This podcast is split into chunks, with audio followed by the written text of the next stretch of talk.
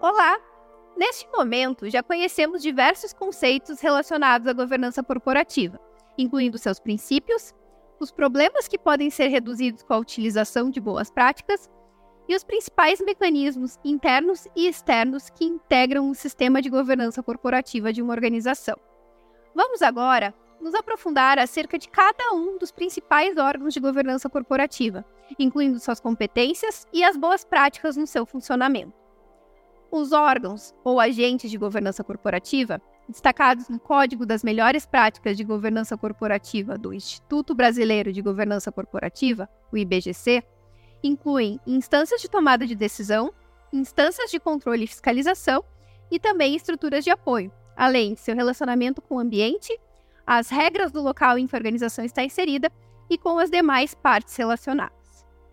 Pelo exposto na figura, podemos, mais uma vez, lembrar do conceito de governança corporativa trazido no Código de Melhores Práticas editado pelo I B G C, pois destaca o relacionamento entre os agentes de governança e os demais indivíduos da organização na busca de geração de valor e do equilíbrio desses diversos interesses. Ao falar dos órgãos e demais estruturas de governança corporativa de uma organização, é fundamental falarmos também sobre seu estatuto ou contrato social, pois é o documento que formaliza as regras do jogo, incluindo dispositivos e agentes que buscam assegurar a tomada de decisão na direção da geração de valor sustentável e também de forma equilibrada. Os órgãos de governança corporativa a serem instituídos podem variar de acordo com o porte, a forma jurídica e a área de atuação da organização. Contudo, há formas de implementar a governança corporativa em diversos contextos. Iniciaremos a análise dos órgãos por aqueles aos quais compete a tomada de decisão das organizações. Eles são os sócios, o conselho de administração e a diretoria.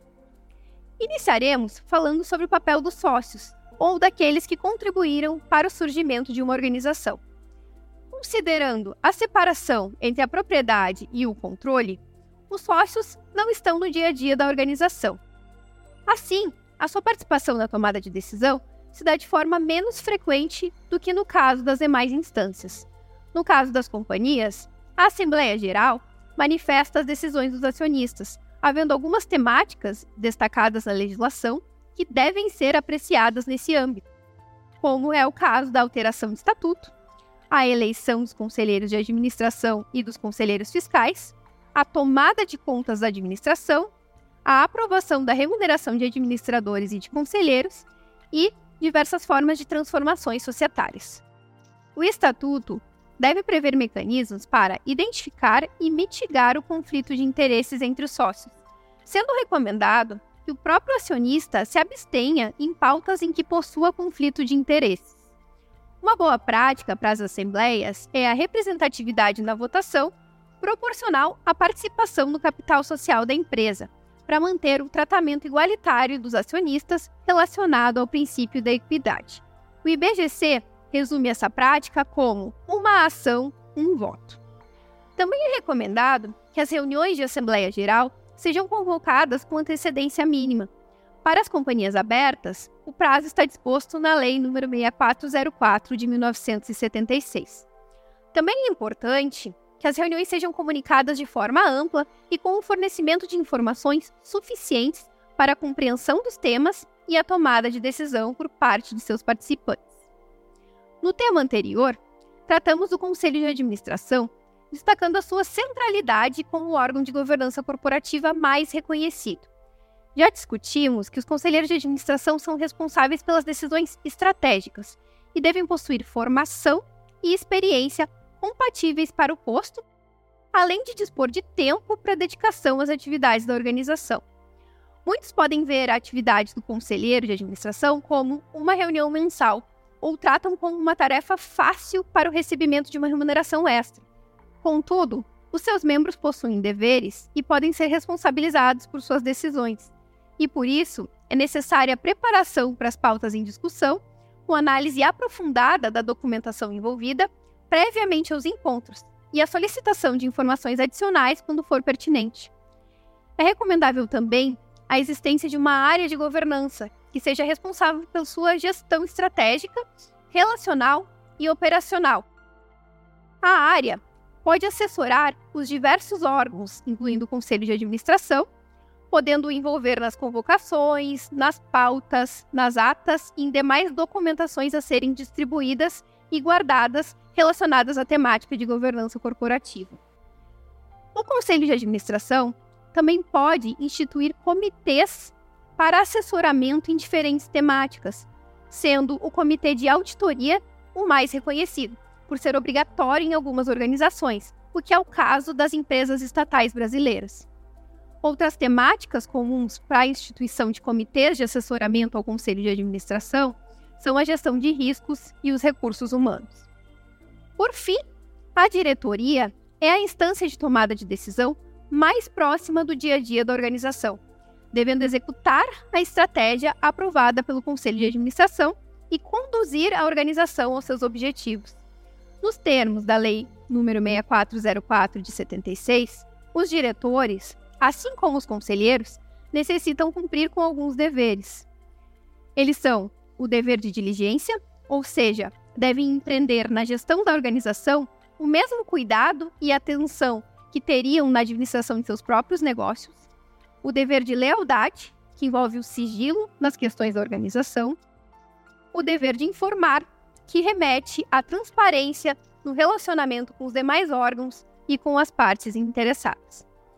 Apesar dos deveres comuns de seus membros para com a organização, o papel do Conselho de Administração é diferente do papel da diretoria.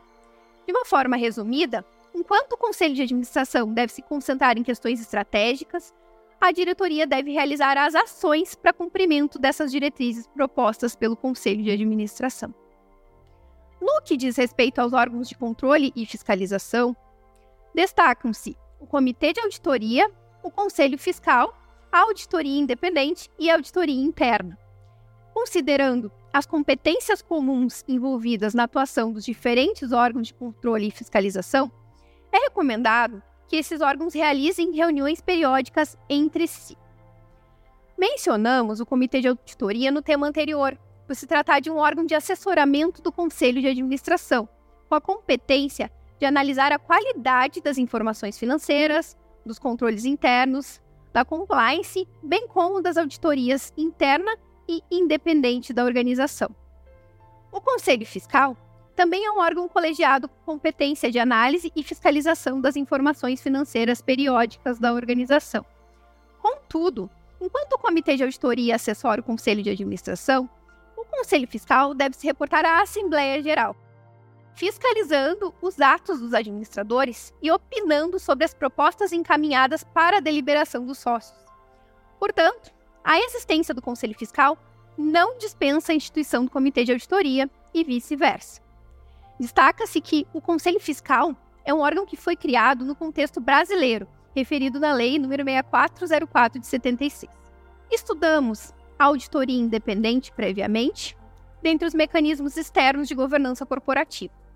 Os auditores independentes, contratados pela organização, têm o dever de emitir opinião acerca da adequação das informações a serem divulgadas, envolvendo as financeiras, como as demonstrações contábeis, bem como outros relatórios corporativos que integram as informações não financeiras.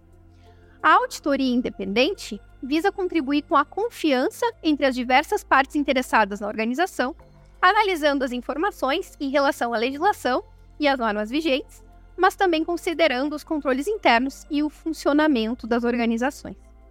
As companhias abertas brasileiras possuem obrigatoriedade na contratação de auditoria independente, que também estão sujeitas ao atendimento de requisitos trazidos pelas normas da Comissão de Valores Mobiliários, a C V M. Enquanto a auditoria independente é realizada por empresa contratada, a auditoria interna é constituída normalmente como uma área dentro da estrutura da organização, com funcionários de seu próprio quadro, mas ela também pode vir a ser terceirizada. A competência da auditoria interna é atuar constantemente no apoio à gestão, reportando-se ao Conselho de Administração por meio do monitoramento, da avaliação e da emissão de recomendações sobre os controles internos e riscos das atividades da organização. Por fim, cumpre destacar que a sexta edição do Código de Melhores Práticas de Governança Corporativa do I B G C acrescentou à instituição, dentre as diretorias, de áreas responsáveis por controles internos, gestão de riscos e compliance, temas relacionados à atuação dos órgãos de controle e fiscalização. Controles internos são constituídos de processos que visam o alcance dos objetivos de forma consonante com a legislação e com a regulação imposta à organização.